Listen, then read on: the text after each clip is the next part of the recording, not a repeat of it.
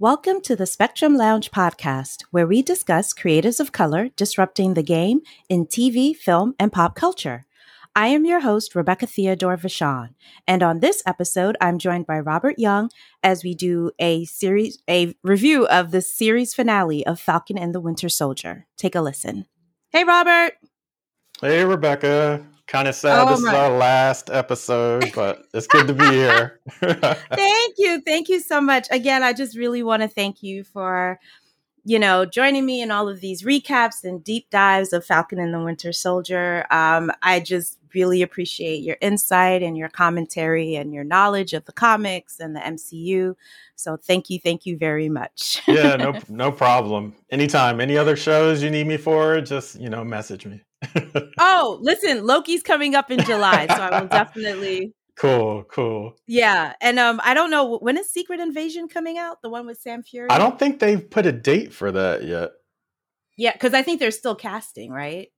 I think so. I think so. Yeah. yeah. I'm not even sure yeah. if they started filming that yet. Oh, okay. Yeah. So, all right. So Loki definitely, and I, I feel like there's something else coming up.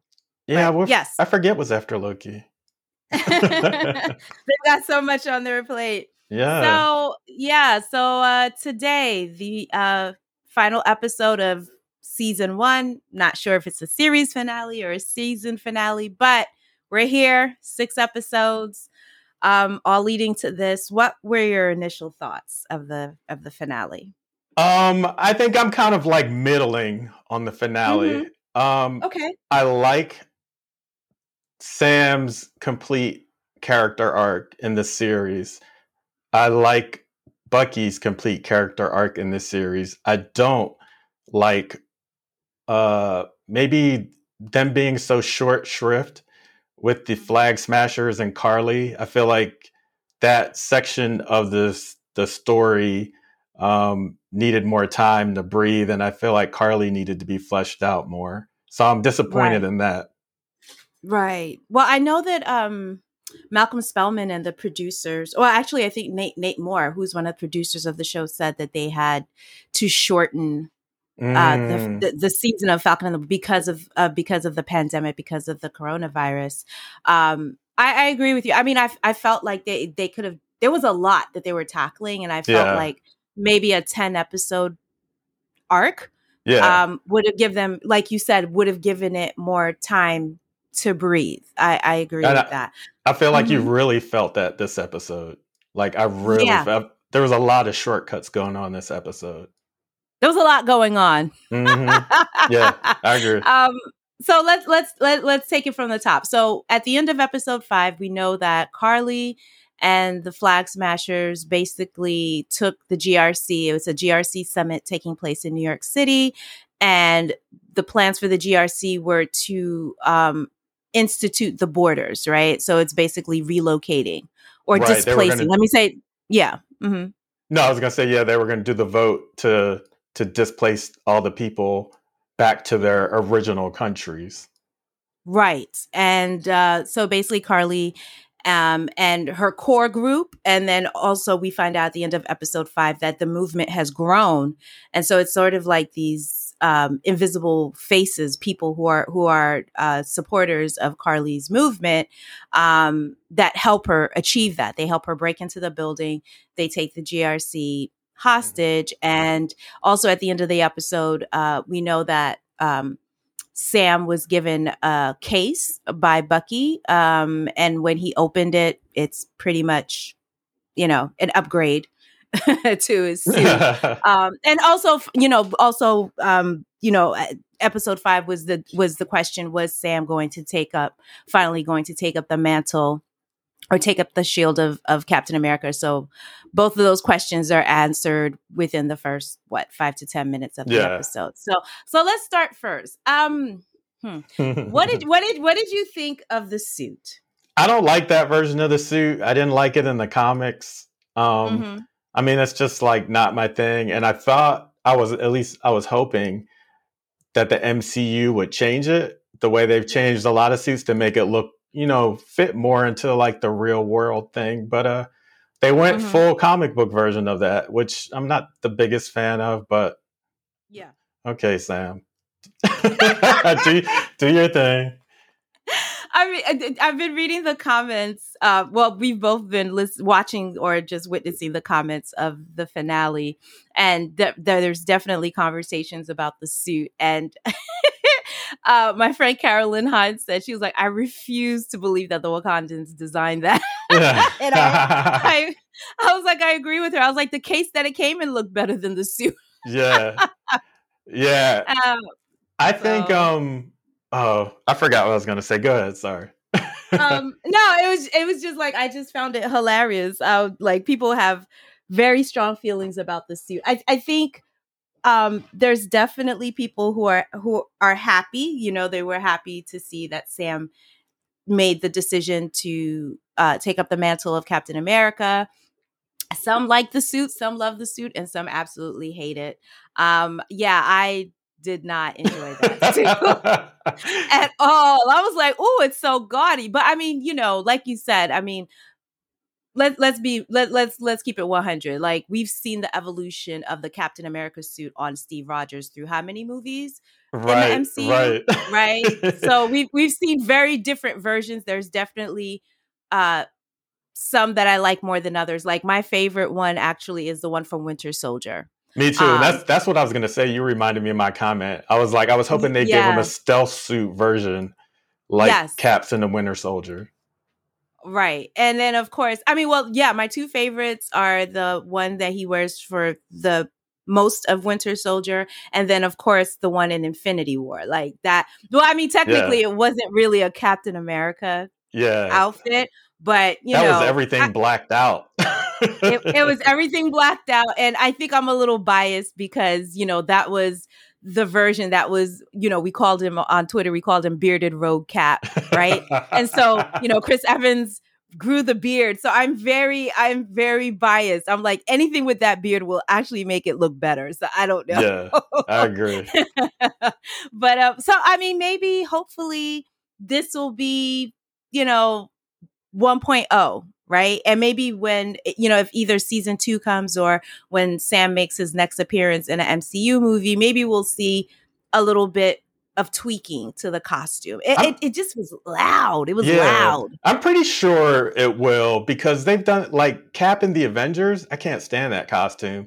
That is the mm. full out like 80s avengers wing on the the head mm-hmm. you know, super bright colors costume. And I can't like I can barely watch Avengers because of that cap and that costume. It was so, terrible. It was- yeah. and, and, I think they kind of did that with Sam in this because like he's uh-huh. taken over Captain America for the first time. So I think yes. they went full out gaudy with it, but I hope they tone it down in the whenever he shows up again.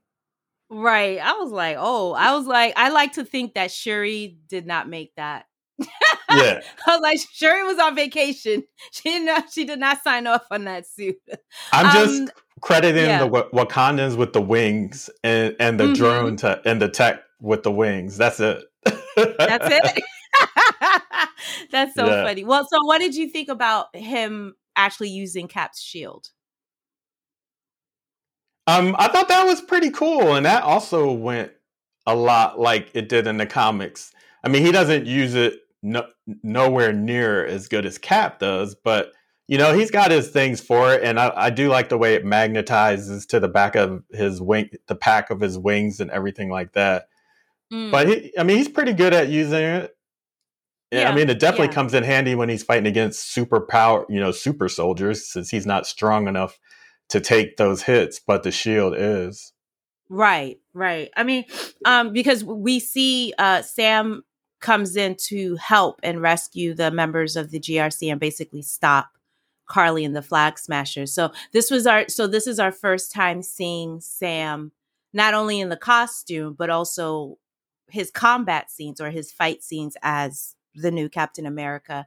Right. So I, I, I will admit it is um it will be at least for me i'm i'm trying to keep an open mind because like you said I, like we have to keep in mind that sam did not take the super serum, which I think is actually a good thing. Yeah, me too. Um, because when you circle back to what Zemo said about people who seek to be superhuman it's it's a form of supremacy right and when with supremacy comes oppression mm-hmm. so I, I think sam was definitely listening and ingesting what zemo was saying and just everything that they had gone through so i i like the fact that he hasn't taken the he he did not take the super serum um also it is going to be an adjustment in how he fights or approaches um the bad guys or whatever because you know we've been uh I don't want to say trained, but I mean we're used to seeing Steve. We're used to seeing Chris mm-hmm. Evans fight and like his combat skills are very different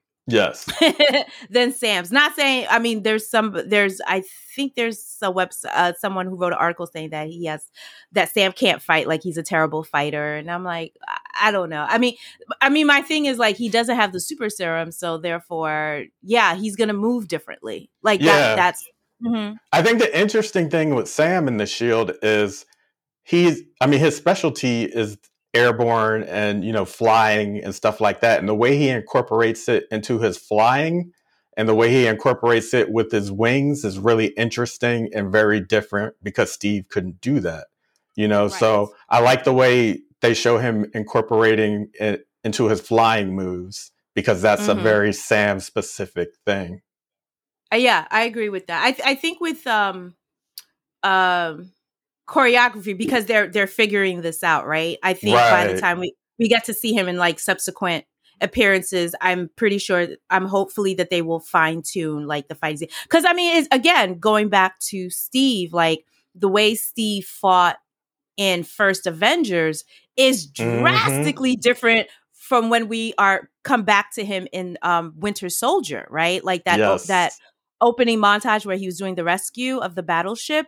and yep. he was like, Steve was like, oh, all right, y'all put me to sleep for 70 years, but you know, I've got some downtime. And what was great about the choreography, and hopefully maybe they can get that same um, team to choreograph uh, Sam, it's like just within that, I don't know, 10 minutes, whatever, Steve was showing all these different fight styles. He had yep. parkour, he had Krav Maga, he had jiu-jitsu. You know what I mean? And because mm-hmm. this is a guy who's like his body is primed and he's just picking it up. It kind of reminds me of like the, the Matrix, like mm, when, when, Neo was right. learning all the different styles.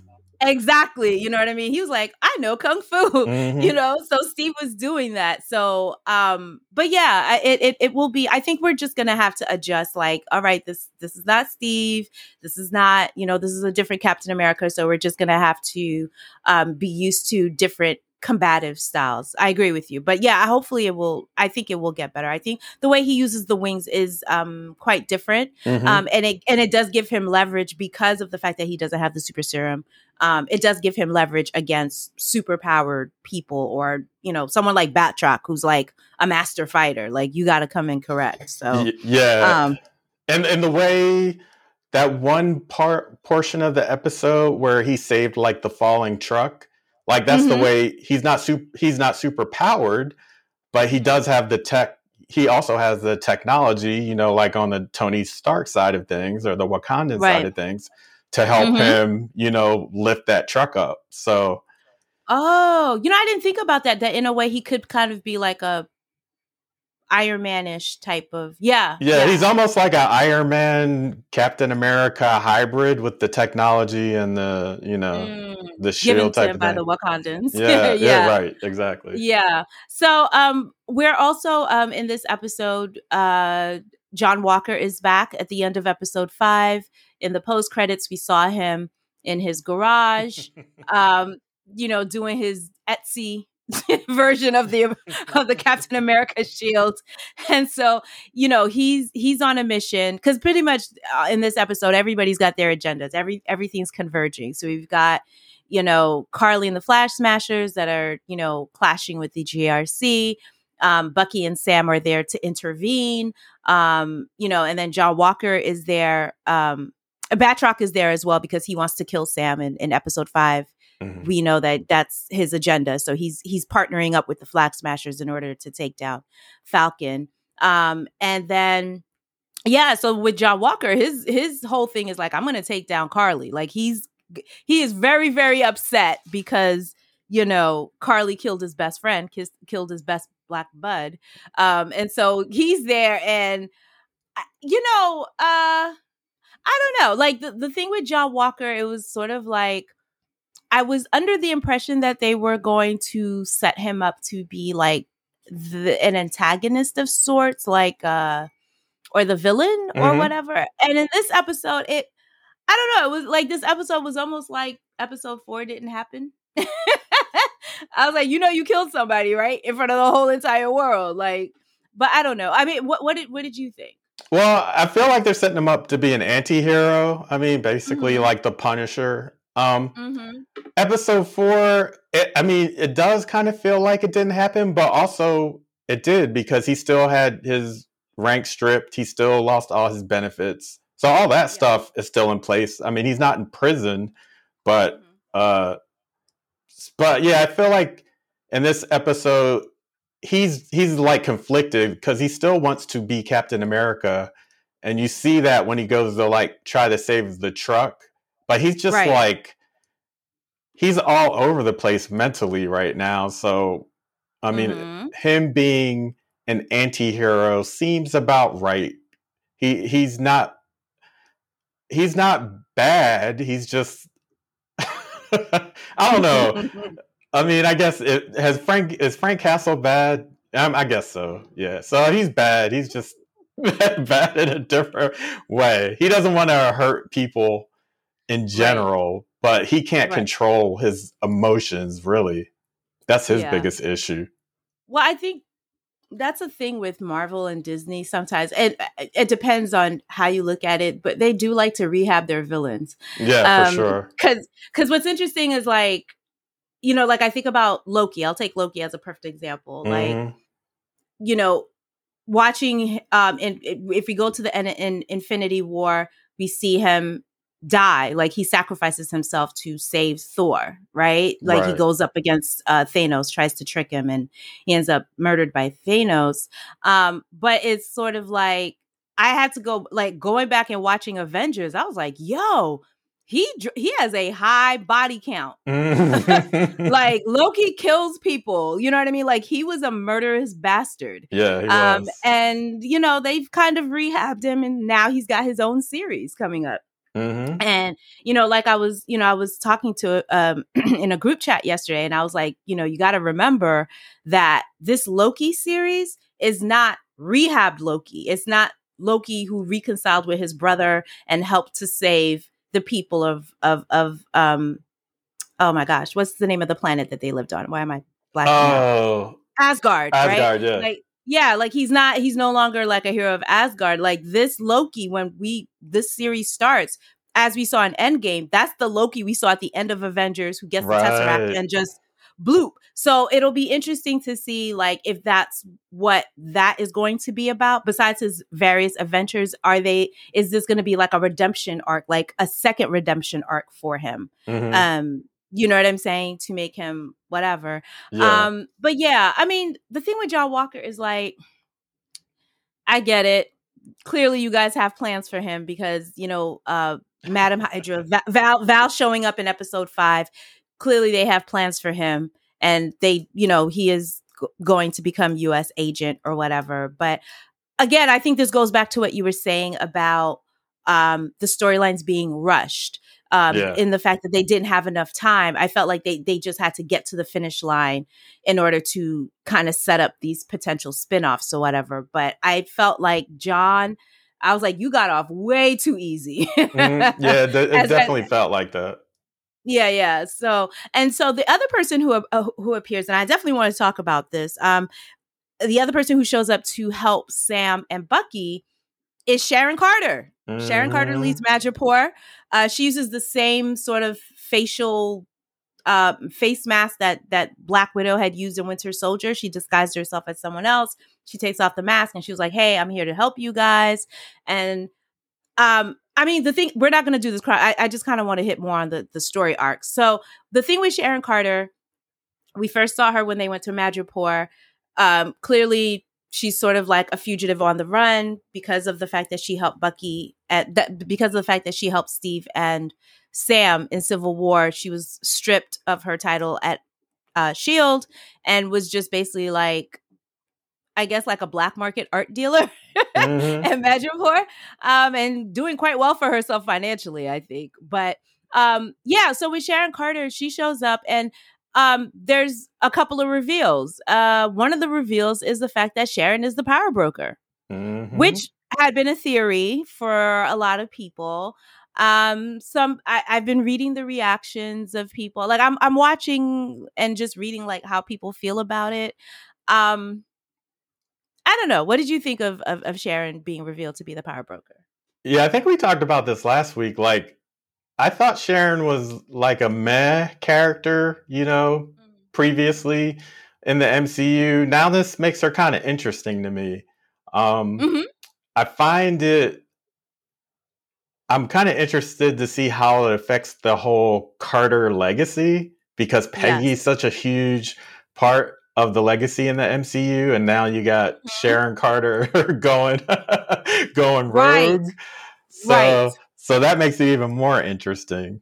What about mm-hmm. you? What's your thoughts? Um, you bring up a good point about legacies because I mean the the the storyline of Falcon and Winter Soldier. One of the main things is the legacy of Captain mm-hmm. America, and I, I I like what you say there that Sharon presents this interesting counterpoint right yeah. of of another legacy because peggy is one of like the goats of the mcu right absolutely um and we know that sharon is her niece so it is i mean like jumping ahead to you know the ending um sam had kept his promise because back from episode three he had promised sharon that he would get her a pardon, right? Because she was she was exiled, she couldn't come back. He was like, if you help us with this case, you know, I promise that I will get you a pardon and you will be able to come back and be with your family. Mm-hmm. So Sam is, Sam is a man of his word, and at the end of the episode, we do see. I think it's the post credits. We see Sharon in front of it in a hearing, a Senate hearing.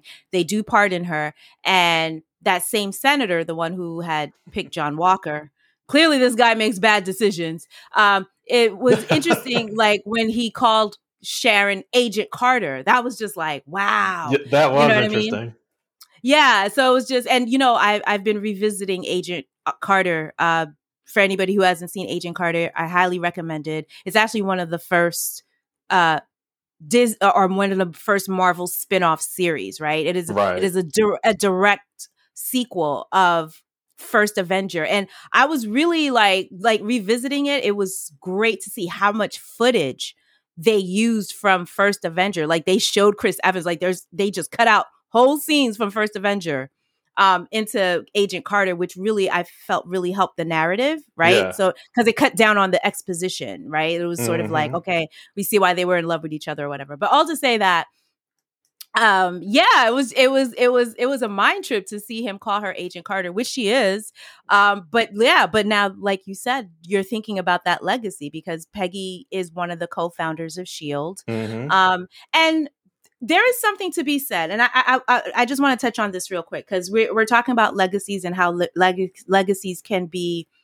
um put on a pedestal they can be whitewashed right mm-hmm. and the thing is, I mean, let's be clear. I love Peggy Carter. I think she's she's a great character. But I think upon close examination, I think if you really examine a lot of the MCU characters, you're going to find some funny stuff, right? Yeah. Now, now we know that Peggy Carter was a co-founder of Shield, right?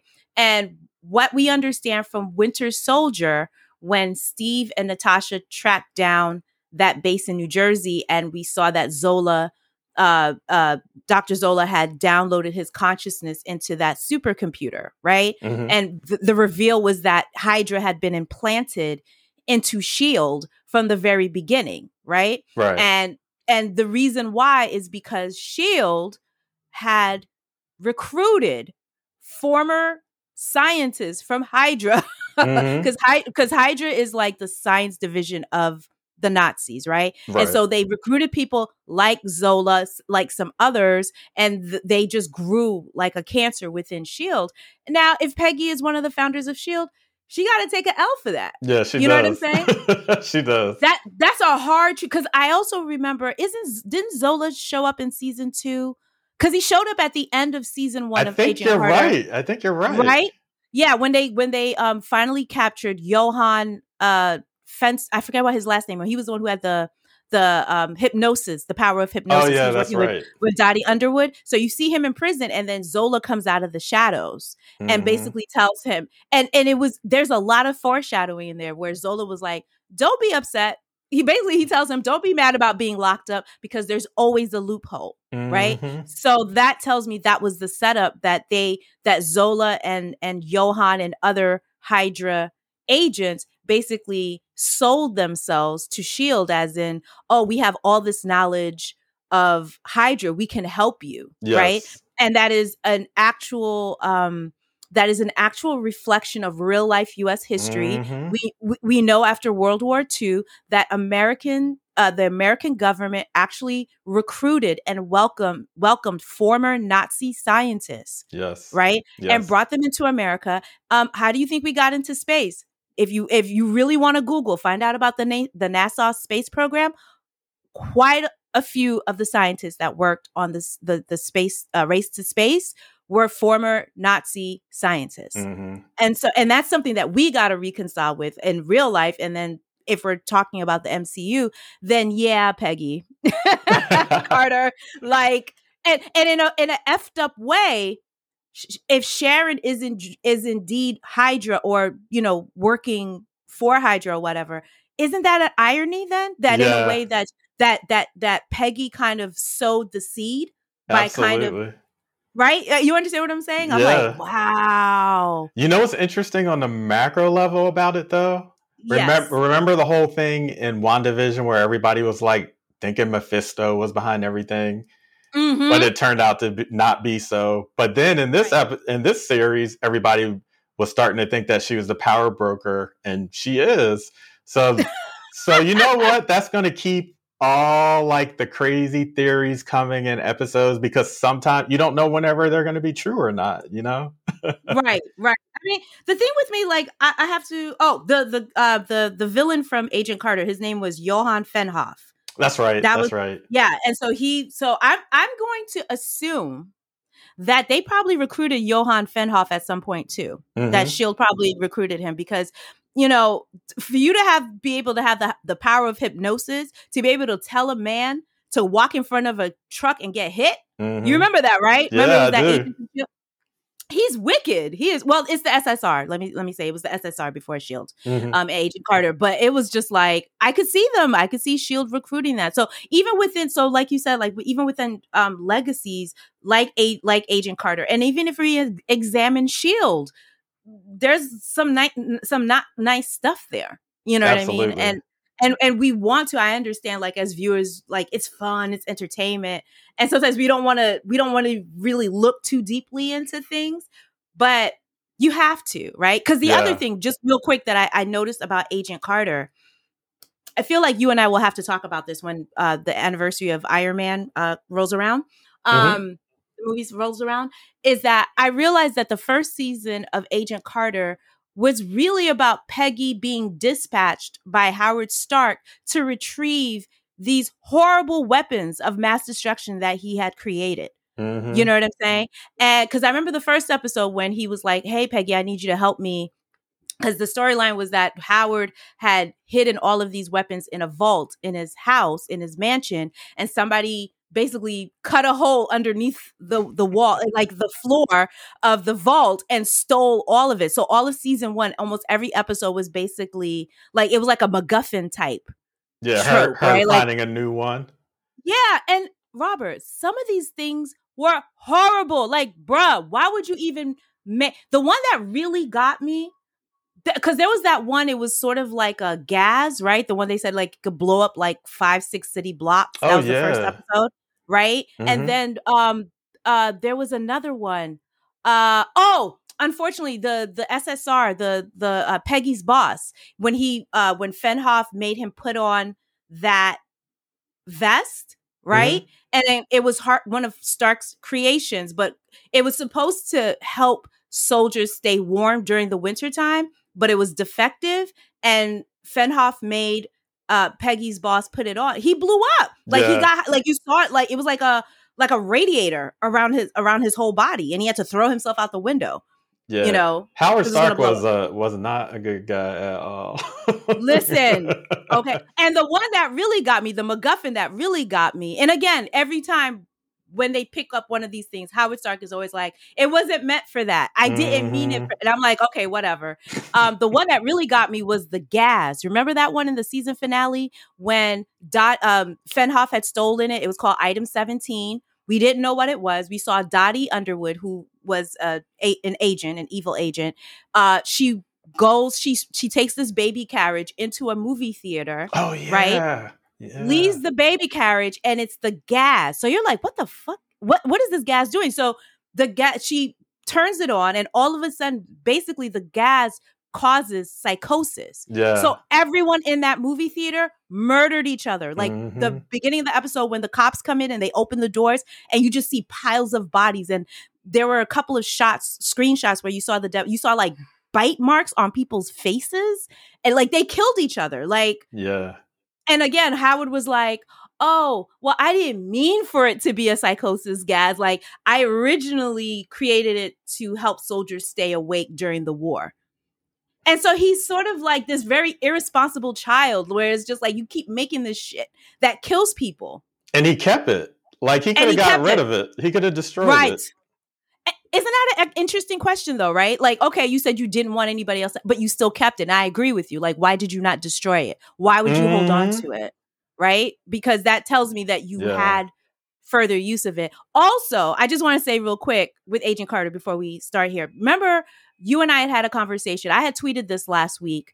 Um, at the beginning of Civil War, we saw that Howard Stark, this is the flashback to 1991, where we saw Howard Stark was uh, transporting five bags of the super serum, right? Mhm. And that's when the Winter Soldier, dispatched by Hydra, um, you know, crashed the car. He stole the serum and then he killed Howard Stark and um, his wife Maria, Tony's parents.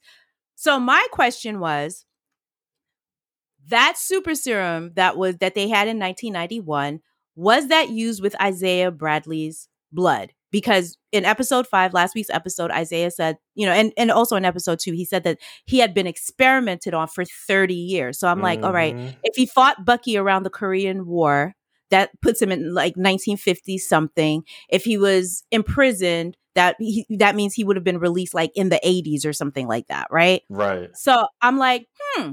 And I, I- I mean, I was wondering because I was like, could it be that they use Isaiah's blood? But then I went to Agent Carter. And if you watch Agent Carter season one, one of the main storylines is one of the MacGuffins that Howard um, tells Peggy to get. He tells her it's one thing, but when she opens it up, it is actually a vial of Steve's blood. I definitely remember that episode. hmm And then when she confronts him, when she confronts Rob- Howard, because she is livid, she was Mhm. like, How could you do this? And then that's when Howard tells her, he was like, Listen, we had 12 vials, right? 11 went to the American government. I kept one for myself, right?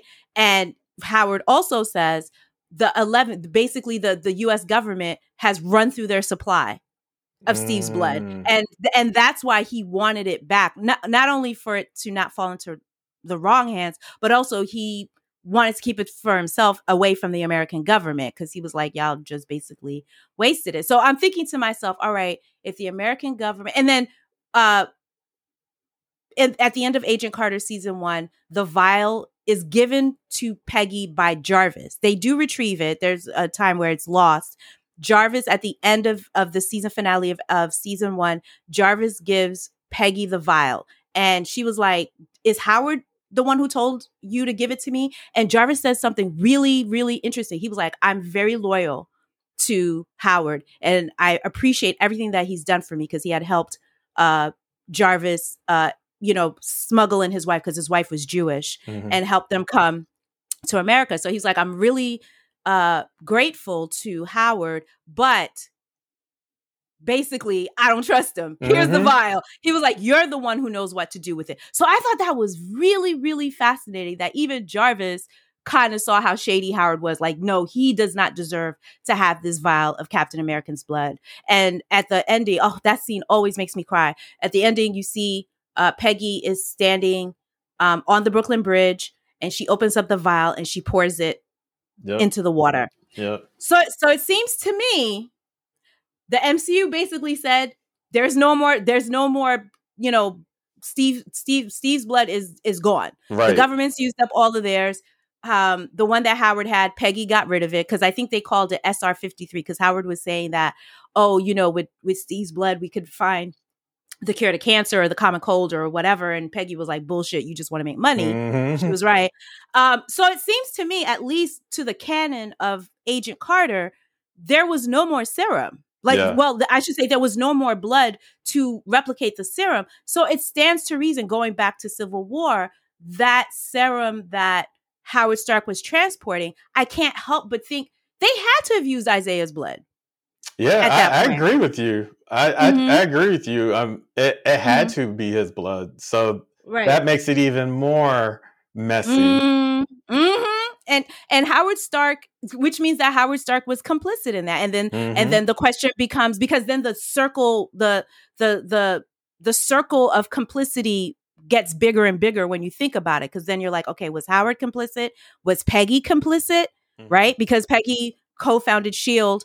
Uh, you know what I mean? Like you're you're I'm just trying to look at these timelines and it's sort of like who knew what when, right? uh, we know that Nick Fury wasn't, you know, he's the head of Shield, but when we watch Captain Marvel, at least in the 1990s, he was still kind of like an agent out in the field. He wasn't the Nick Fury, right? Right. Right. But the question is, when he became the head of Shield, Did he know? was did he know? I'm like, and and this is why the Isaiah Bradley character is so fascinating to me because what it does is I don't even know if Kevin Feige and the people in Disney have realized it. I, I would assume they have, but the thing is, it's sort of like a cheap sweater when you like pull on the thread and then it Mhm. just unravels. yeah. And so I'm not saying Isaiah is cheap. What I'm saying is that the presence of Isaiah Bradley, and this is why I do think that is kind of fascinating. What it does is that it refocuses the lens on the MCU, Yeah. right? Because it's like, well, what did they know? And then even extending to Steve, right? Like, all right, Steve went into the ice in what, 1943, and then he woke up like in the 2000s or whatever. But the question was, how did Steve feel about race? yeah. Yeah. You know what I mean? Like, because he did serve in the military, but again, like you you told us last week, the military was segregated, right. and and and Steve was actively trying repeatedly to get into the military that was segregated. Yeah. It really, I mean, the only thing we have on Steve concerning that is the Howling Commandos, and you know, Mhm. we we had the the one black member and then the one Japanese member Yeah. of the Howling Commandos. So that's really Mhm. the only Yeah, peak peak we get into how Steve may have thought about that. Mhm. and and and then him ultimately giving the shield to Sam. Right. to say right. that- True. that that an older Steve, uh, and this is my theory, and, and roll with me here and see if you agree with this. I think part of the reason why Steve gave Sam the shield, not only because Sam was worthy, there's there's no question about that, but then the other question is if we follow what they tell us in Endgame, that when Steve went back in time to place the Infinity Stones, and then when we see the older Steve Rogers, he tells Sam, I went, I decided to get a taste of the life. So now that means that he had to Mm. see the evolution hmm of the civil rights movement and how black because he was in ice. Steve didn't see any of that. He didn't live to see Malcolm X or Martin Luther King Jr. or you know the the, the lunch table, the the lunch counter uh, protests, or people being hosed down by dogs. I think that Steve in that timeline now sees that. Mm, that's a good catch. Yeah. I'm just I'm just I'm just wondering if that perhaps is like in his head like hmm you know what I mean like Mhm. I've now I've, I've actually seen it, and so maybe he felt like maybe um I need somebody else to carry on this this legacy. Now, mind you, Bucky and you know said that he and Steve didn't think it through, which I appreciated that scene. But Yeah, I'm wondering in, in in his own ham fisted way that maybe Cap or that Steve was trying to course correct Maybe. uh, maybe. what was going on. And I'm gonna throw something else at you because I, I want to hear your thoughts on both. Who's to say? We know that Steve did the time jump, right? Mhm. Who's to say he didn't see all of this happening already? Agent Walker, John Walker, all of that, the Flag Smashers, everything. And he was like, the only person who can do this job is Sam. Maybe I'm not, maybe me, Steve Rogers, as a white man, I'm not that hero for that time. Maybe you, Sam, you need to take that on. What What do you think? I mean, I would like to think that Steve would, mm-hmm. you know, um, process it that way. Uh, it, I mean, I, I, really like that the idea of that happening. Um, I mean, I, I, feel like everything in the MCU is like so simplified that I can't believe that that's the case. right. You know, they they they usually try to make things as simple as possible. So mm-hmm. I, I, I find it hard to believe that that is what happened, but I would definitely like to believe that's how it happened. Right. Right. Cuz I I feel like like just watching that storyline. I mean, we're going to review the what happens in episode six but i mean just with the flag smashers and everything that happened i really don't feel that steve would have been equipped to handle that at least yeah, it's not to say that he wouldn't have had the more fortitude but again one of the recurrent themes in falcon and the winter soldiers is that different times require different heroes and so right. again i just have to think back to steve an older steve giving that shield to sam and when we see what Sam does, right? If you agree with mm-hmm. the decision that Sam makes, I guess Sam, I guess Steve was like, yeah, he's he's the right man for the job, he's the right like, one, because the world looks different, and you know, me, blonde hair, blue eyed white man, like. What do I know? You know what I mean? Like maybe, I, perhaps, yeah, yeah, yeah. I hope, mm-hmm. I hope that is how Steve thought. I, yeah, I hope that's how Steve thought. That would be that would be great way to remember him. Right, right. Yeah. I mean, you know, it's it's, it's just theories. We'll, we'll see. We'll see. Um, but let, let, so let's get to all the action adventures. So basically, it's a free for all. Everybody's trying to stop everybody. Uh, John Walker is going after the Flag Smashers.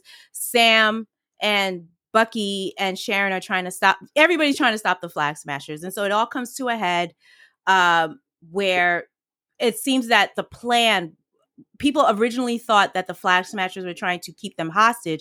The actual plan was that they were trying to drive them out of the building because they had covert people working under, you know, wor- working with the flag smashers. The idea was to have the members of the GRC load up into these trucks, um, these NYPD trucks, and they were going to kidnap them. That was the real plan. And so once Sam and Bucky and Sharon figure that out, they're like, oh, okay, now we have to stop them. We have to save these people or whatever there was a lot going on. I think we could be here for two hours talking about it, but I just wanted to get your thoughts on what you thought about that and and how it was resolved. Um, I didn't think that was the best plan in the world because, like, if you kidnap them now, what's next? Like, mm-hmm. you basically have to hold on them onto them forever if you're just trying to prevent them from voting. I don't. Yes. I, I, guess I don't get what the long term goal of mm-hmm. kidnapping them would, would have got them. I know the short term goal was to stop the vote, right. but the long term goal, yeah, that that whole, like we were saying in the beginning, that this whole episode just felt like everything was a shortcut. It, it felt like a lot was cut out. Mm-hmm and, and they they just tried to make thing a short everything a shortcut just to get to the end. So it it just felt the fights were messy, like. yeah, I just like when you, when you say me- I, when you say messy, you mean like the choreography, right? Um, a little bit of the choreography, but like some of them didn't really make sense to me. Some of them did because they kind of like showed Sam in his new light as Captain America. So you got a couple of scenes of Sam doing Cap things. So I got those fights, but then other ones just seem like like why are we even here? Could we have done something else? You know, it was good. It was gratuitous, right? yeah, yeah. The, yeah. the fight choreography stuff didn't yeah. bother me as much, just because like this is cat. This is Sam's first time you know, he's getting used to being, you know, Captain America now. So I didn't expect it to look like Winter Soldier Steve, you know. So that yeah. didn't bother me as much. Right. I, I remember um I I had uh, interviewed uh Gina Prince Bythewood um a few months ago uh because she directed Old Guard, which is mm-hmm. I love that I love that movie. It's on Netflix. And I was asking her about you know, directing her first action set movie. I mean, even though her first movie was was Love and Basketball, it was more sports oriented. It was also athletic, but you know, Old Guard was like a traditional, like lots of fight scenes or whatever. And so I was kind of asking her, like, what, like, when you're choreo- choreographing or setting up these fight scenes, and she said, for me, she was like, for her, any fight scene, it should never be gratuitous. It shouldn't just be about punch, you know, punching and everything. She was like, every fight has to tell a story. It, it the, mm-hmm. the, fight has to tell you about who, uh, tell you about the people that are fighting, and that's the story right. in itself. You know what I mean? Like when you look at Old Guard, that first uh, fight scene between Charlize Theron and KiKi Layne's character, right? Mm-hmm. That story is that KiKi Layne feels that she could kick Charlize Theron's ass, and she can't. You know, she's like, "Well, I'm I'm I'm military. I, you know, you white woman, I could kick your ass." And she was like, "No, this isn't happening. Like I'm five thousand years old. There's nothing you could throw at me." So it was like sort of like this elder, like respect your elders type of, yeah. you know, thing. And so like that.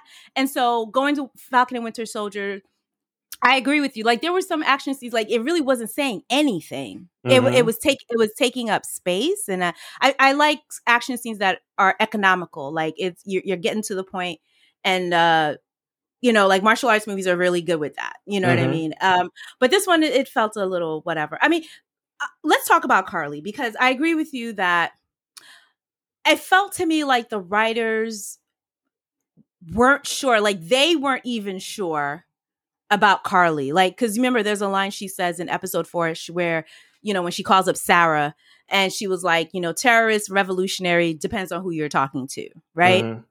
And that's very true because people will always seem like terrorists to you when they are looking to threaten or upend the status quo.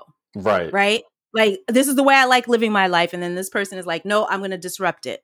You know what I mean? And that's mm-hmm. what protest is about and that's what revolutions are about or whatever. And so of course, to that person, you know, like people call BLM terrorists all the time. They were like, right. "Hey, I was having brunch with my girls, and a bunch of these BLM activists came in and like, you know, lay down on the floor, you know, whatever. Mind you, these are peaceful protests, but they call them terrorists. Or oh, you know, I was driving and they they they you know they they they took up tra- they um caused a traffic jam. I was late to work. Those mm-hmm. damn terrorists. You know what I mean? I'm just like, really? They're terrorists for that? All right. Um but yeah, but also say that with Karli, I felt like they they they lost the story with her because what she was fighting for was right. Mm-hmm. She was she was dead on. She was dead on. Now we could debate her methods yeah. But but what I am going to say about her methods is this. To me, in episode 4, when she killed Hoskins to me, I felt like her her fate was sealed. I was like they're to kill her. They're not to let her live for that. Right. That's how I felt. That's how I felt. It was just like, mm there are certain things that you're allowed to do right within mm-hmm. the MC or whatever and it was just sort of like oh no they're not to let this girl live to see another day and I and so ever since then I just I just kind of so when she was killed in the end and we'll get to that scene I wasn't really surprised. I kind of knew that that was coming. You know what I mean? And yeah. I think there's def I think there is definitely a dis- discussion to be had on who at least in the MCU and maybe if we extend to certain genres, who gets to be radicalized and who can get mm-hmm. to be mm-hmm. villainous and live to see another day and who doesn't. Mm. Yeah, that was something good, that yeah. That was just something that I was thinking about. And I was like, because Karli is something that we've never seen in the MCU before. A mixed race woman um in this universe who was just like fuck Captain America. right. and fuck that and fuck that shield. You know what I mean? And I was like, oh, they gonna make her pay for that. You know what I mean? And yeah. I just feel like, yeah, and I just kind of felt like at least with the kind of story that you were telling, at least challenging the, the status quo, at least to me, that girl, but then again, I don't know. Is she really dead? I, well, Sam said she was, so I don't know. But that's what that's what we're that's what Sam tells us that she is dead because Sharon killed her. And I wanted to so what, going back when they were chasing her, Sharon ca- catches up to Karli. And through a brief scene, we understand that one, not only is Sharon the power broker, she is the one who recruited Karli. She was Mhm. like, You used to work for me until you betrayed me and blah, blah, blah, blah, and stuff. And then Karli was like, No, I didn't want to work for you because all you want is power. I don't want those things. I don't care about money or power. I care about the people. Right. Mhm. And so Sam walks in. Karli is just so like, and that was the other. They they just kind of reduced her to like this irrational, petulant child who was just throwing a temper tantrum. So she was like constantly coming at Sam, and Sam was like, "I'm not going to fight you." He was very like pretty much a pacifist with her. He was like, "I'm not going to lay hands on this girl." Um, and at one point, Karli does put a pull a gun on him, and then Sharon shoots her and kills her. So here's the question for you: Do you think Sharon killed Karli to protect Sam, or was she did she kill Karli to protect her secret? She she killed Karli to protect herself. Oh damn! She, totally killed Karli to protect her secret. Yikes! I have no doubt about that. Oh my. That puts that you, puts you feel the same way? Oh yeah, I mean at first I was just like you didn't have to kill that girl like that, but I was just like, but No. I, the more I thought about it, I was like, yeah, because she knew that Karli, because for, Karli to leave that building and to say, hey, Sharon is the power broker, would have messed up everything for Sharon. So I think there was definitely some self preservation there. Maybe she was protecting Sam, but I also think that she was also very, very much protecting herself. And again, I don't have a problem with fe- female villains. You know, as long as you say it with your chest, Right. I have no problem with it. So I'm actually like you. I'm actually kind of uh looking forward to seeing Sharon take this villainous turn. Also, one of the theories about Sharon Carter is that that is not Sharon; that she's a Skrull. What do you think? Oh wow! I mean, with Secret Invasion down the road, that's definitely a possibility. Mhm. The only reason Oh, why wow. the only reason why I felt that way was when she when the, hearing was over and she turned around after he called her Agent Car- Carter. He was like, "We're gonna bring you back. You can have your old your old job back." So now she has all the same access as a Shield agent or whatever. And um, yeah, she had like a little smirk on her face, and I was like, "Ooh, that looked very Skrull like." that would be something right there. That's that would be like long game Marvel stuff right there. I would love Yeah. to see it though.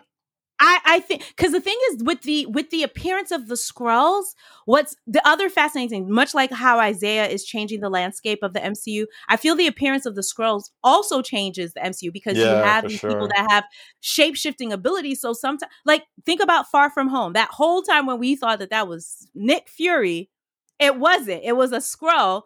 N- Nick was up in space setting up swords. You know what I mean? So, so what's going to happen in phase four is like some of the characters, we're not going to know who's really who. And so I think it adds a, a, a- level of like paranoia, which I actually Mhm. like. You know what I mean? Because it's like, Yeah. you know, because you you could even listen. I'm not saying it's true. I'm just I'm just I'm just saying it's true. If you wanted to bring back Black Widow to the MCU, you could be like the girl that threw herself over the thing ain't even really Scarlett Johansson. That was a Skrull. You know what I mean? Yeah, could find- it definitely you- leaves them some leeway for stuff like that. Mm-hmm. Mm-hmm. And so so Karli is killed and Sam takes her body. Oh, that scene. I just seeing her flying with her body like that.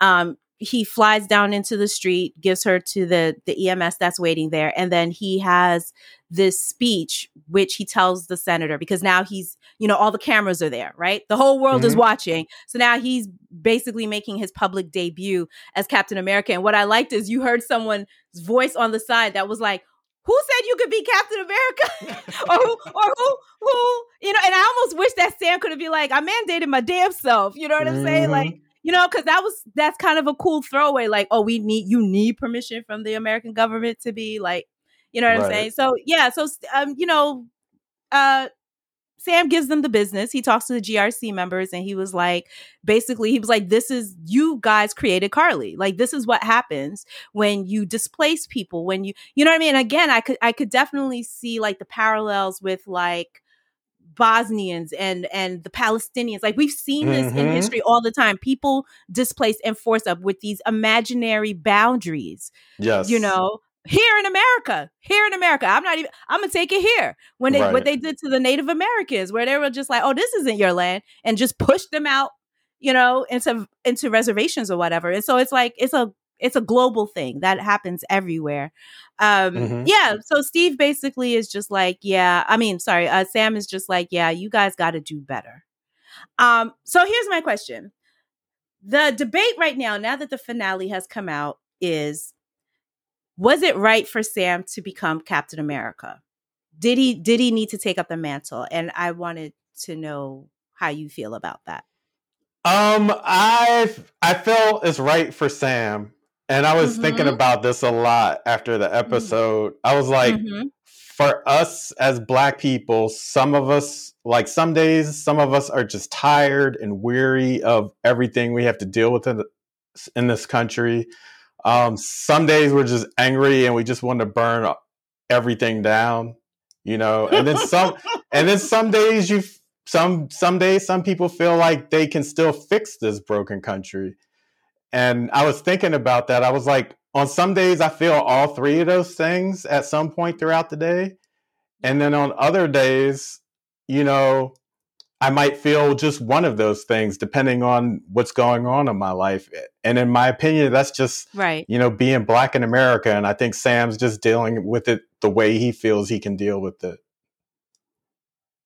what about you? Right. Because I remember there's something that he says during his speech.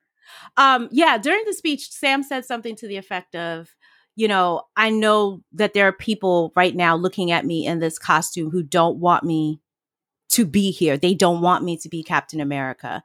And I think that was sort of a call out to what Isaiah Bradley had told him in the previous episode where he was like no no no black man will be Captain America and if he is like no self-respecting black man will, right? So I think Sam was, I think that line was not only a call out or sort of a response to Isaiah Bradley and people who think like Isaiah Bradley within, you know, that show, but I think it was it was yeah. kind of meta in a way where I think he was also talking the, the writers were talking to the audience because I think they knew that there were going to be mixed feelings. Because the, the thing that I'll say this when this show was done, we were just hitting the pandemic, right? We were in our final year of being under a Trump pre- presidency. So they already had a lot of stuff to talk about.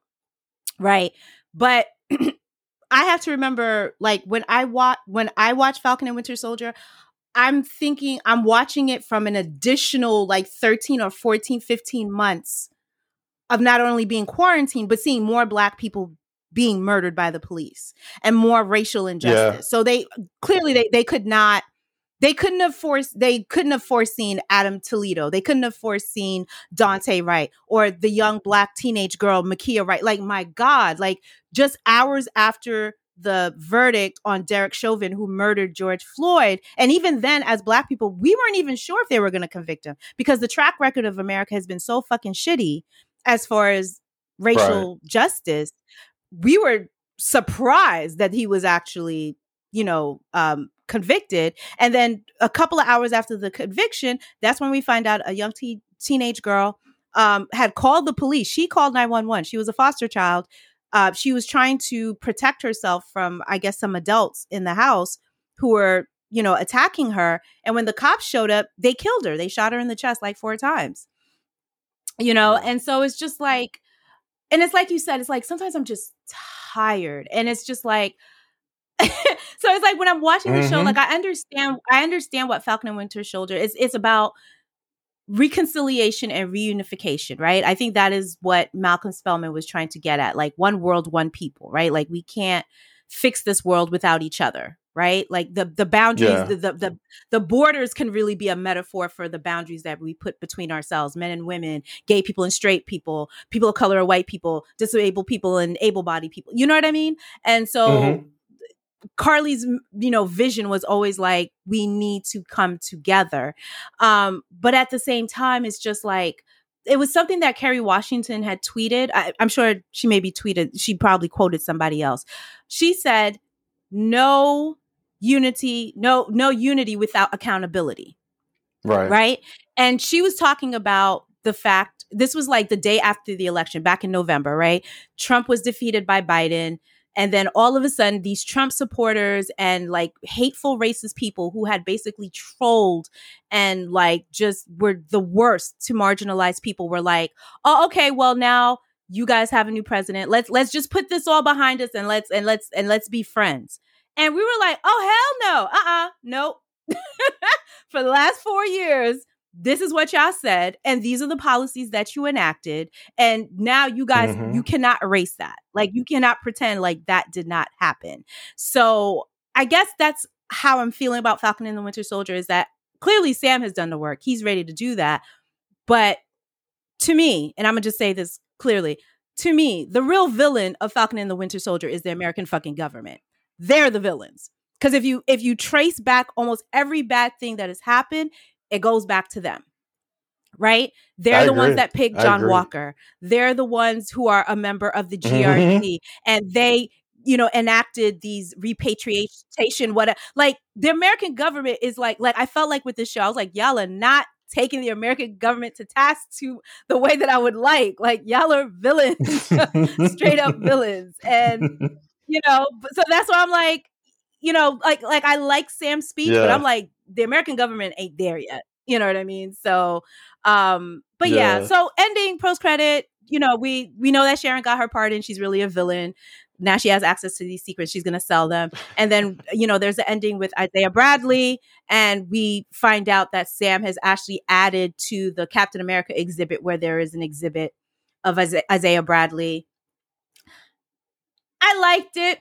Now I, I, it was an emotional scene. Now this is me personally i'm going to just say this real quick i don't know if this is what Isaiah Bradley really wanted. Like for me, it was just sort of like because remember the the exhibit is just saying that he served his country. It's not sharing the gory details of what they did to him and the other black soldiers that were experimented on right. and and died from those experiments. So even then it still feels like a sort of whitewashing while it is validating Isaiah Bradley it's still only telling half the story.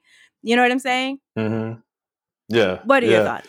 Yeah, I agree. I, I mean, I feel like in the sense for Isaiah, it gives it gives him a little bit of you know closure and that he gets some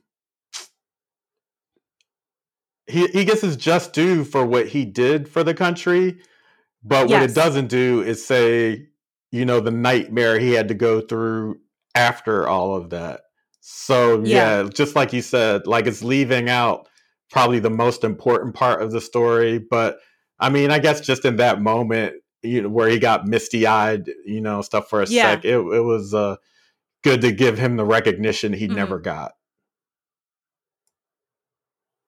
Right. I, I think the, the the way that I'm thinking about like the reparations, right?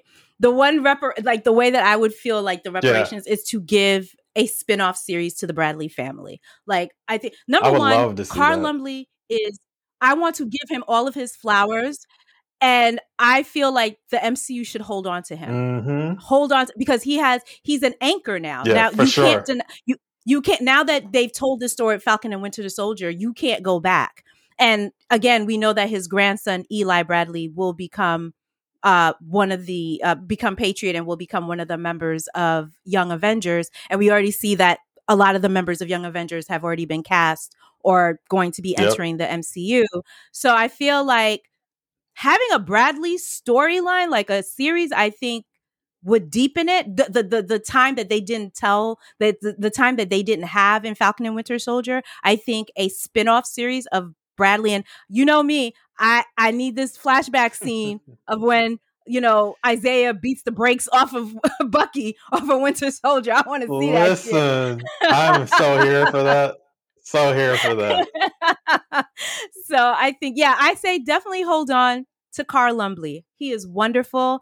And I hope maybe they can keep him as a mentor of sorts mm-hmm. to Sam. Now, as Sam takes this journey, if if this is what they've decided that that, that Sam is going to be Captain America, I would love if if if uh, if Isaiah can sort of be like that mentor and kind of keep him on the track, right? Like, listen, me too, me too. You know what I mean? Like, you're you're Captain America, and this is these are the things they're going to ask you to do, and I'm here to tell you this is the line you can't cross, and you mm-hmm. can't do mm-hmm. this, and you yeah, can't Do, no, or just you know what I'm saying? Like, I think that would be keep keep him, keep him in the Captain America franchise. Yeah, yeah. Well, I know you have to go. but I just want to say again, thank you so much, Robert. I really, really enjoyed this. Um, I know the timeline, the Twitter is about to be on fire this weekend. and guess what? muted, muted, yeah. muted, muted. We I said what I had to say. Yeah. You know, I'll probably look at some conversations here and there. But, you know, overall, was the show perfect? No, it was not. But I do think that there was there is value in the conversations that it has started. Um, yeah, that's what I, I, we've been talking about that too. Yeah, yeah, and I would I would highly highly recommend to my white listeners as long as well as my uh, non-white listeners to please take this time to really read the history of black soldiers um, in World War II. Um, the real life stories are horrific, horrific. Like I had just uh, yes. sent a uh, article talking about how like how they denied loans to black soldiers just mm-hmm. so many mm-hmm. things that they went through and i and i hope that we can honor that we can honor their service and just be better like as sam says like we need to do better as as a people you know what i mean but a lot of work to be done yeah, yeah. all right so yeah do and do uh, the work you. do the work and and do the homework and learn about these things Yes, absolutely. Stop hitting up your black friends. We don't have the time. Mm-hmm. Google is your friend. Google is your, if you have some questions, that's fine. But yeah, you gotta you gotta do that. So thank you, listeners. Uh, thank you for all your support during these recaps of Falcon and the Winter Soldiers. If you want to go back and do a rewatch, uh, Robert, can you tell everybody where they can find you on Twitter? Uh, yeah, I'm on Twitter at Robert C. Young, and I'm there a lot. So you, you yes, he's me. one of yes, he's one of my favorite one of my favorite follows. And you can catch me on Twitter as well. And Instagram is film fatale underscore NYC. Thank you for listening. See you on the other side.